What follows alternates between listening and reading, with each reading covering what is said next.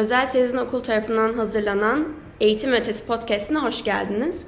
Ben 11 IB TITC sınıfından ve Mühen Kulübü'nden Semanur Kütük. Ben 11 IB sınıfından Meleknar Kermoğlu aynı zamanda Emyan Koçeri'yim.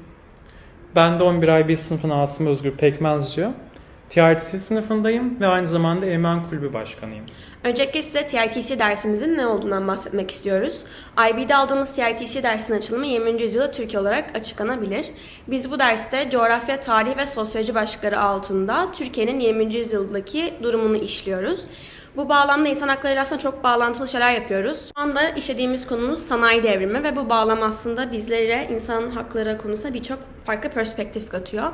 Çocuk işçilerin durumu, kadın hakları, insan hakları genel olarak tarihimizde çok can acıtmış ve çok ciddi konulardır. Biz de bunlar üzerine öğrenip bunları sınıfımıza tartışma fırsatı buluyoruz. Ve bu bağlamda da TITC dersi bize çok farklı şeyler katıyor. Ben de Emen Kulübü'nün hakkında bahsetmek istiyorum. Emen Kulübü nedir? Emen Kulübü, Birleşmiş Milletler'in bir simülasyonu halinde yaptığımız bir e, tartışma ortamıdır. Bu tartışma ortamında e, haberlerde geçen belli konular hakkında ön, çözüm önerileri sunuyoruz. Tabii bunun en son değindiğimiz konularda da hep insan haklarına değiniliyor. Özgür'ün açıklamalarına ek olarak ben de kulübümüzü şu şekilde özetleyebilirim. Ee, kulüp olarak her hafta farklı konular üzerine değinsek de aslında bu konuların temelinin insan haklarına çıktığını görüyoruz. Ve bu doğrultuda kulüp boyunca gerçekleştirdiğimiz tartışmalarla çözüm önerileri sunuyor ve bakış, bakış açılarımızı paylaşıyoruz. Bildiğiniz üzere 10 Aralık Birleşmiş Milletler Kurulu tarafından İnsan Hakları Evrensel Beyannamesi'nin kabul edildiği gündür. Ee, biz İTİAKİSİ sınıfı olarak bu konuda e, arkadaşlarımıza bir panel ve sunum hazırladık. Tembellik Hakkı kitabı, tembellik hakkını savunarak çalışma koşulları, kapitalizm ve işçi sınıfının maruz kaldığı sömürgeye bir eleştiri üzerine yazılmıştır.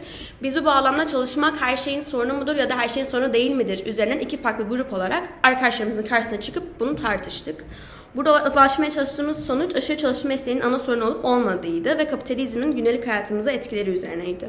Bu alanda da e, göz ardı edilen işçi hakları, insan hakları ve kadın haklarına birçok noktada değinmiş bulunduk. Biz de Emyan Kulübü olarak e, günümüzde insan haklarının ihlaline dair birçok örnek gördüğümüzden farkındalık yaratmak amacıyla bir tiyatro tasarladık. Peki bu tiyatroda ne yaptık? Bu tiyatroda e, Birleşmiş Milletler'in Güvenlik Konseyi'nde geçen bir toplantıyı sergiledik.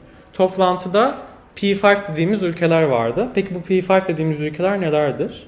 P5 Birleşmiş Milletler'in e, yönetim konseyi olan ülkeleridir ve bunların kararıyla Birleşmiş Milletler'deki bütün gelişmeler gerçekleşir. Peki bu ülkeler hangileridir? Amerika, Çin, Rusya, Fransa ve Birleşik Krallık. Bu tiyatroda insan hakları hakkında konuşuyorlardı. Ve e, konuştukları konular hakkında seviniyorlardı. Çünkü bu konuları çözdüklerini düşünüyorlardı. Ama tiyatronun sonunda gördükleri gibi ne kadar konuşsalar da maalesef belli zorluklara takılmışlardı ve insan hakları hala çiğnenmeye devam ediyordu. Biz bu konuyu ele aldık.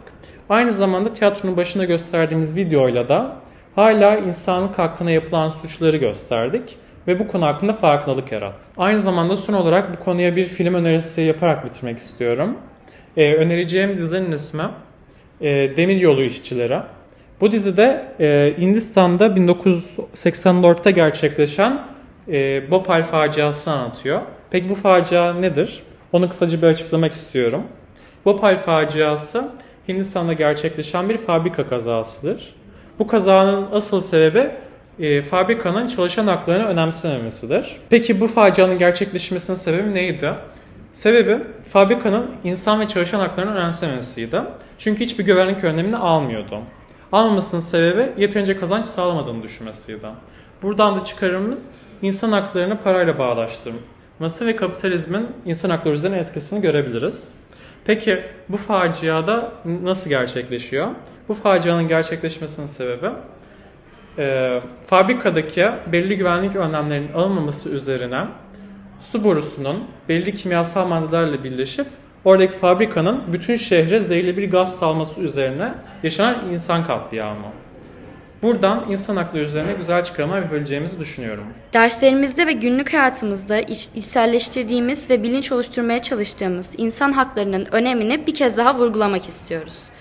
Okulumuzun da bu alanda bize verdiği fırsatlar için teşekkür ederiz. Bizler Sezin Okulu öğrencileri olarak daha barışçıl bir dünya için elimizden geleni yapıyoruz. Bu konuda Atatürk'ün insan hakları uygar yaşamının temelidir, çağımızın en üst değeridir, güvencesi demokrasidir sözü de çok güzel bir özet niteliğindedir. Dinlediğiniz için teşekkür ederiz. Hoşça kalın.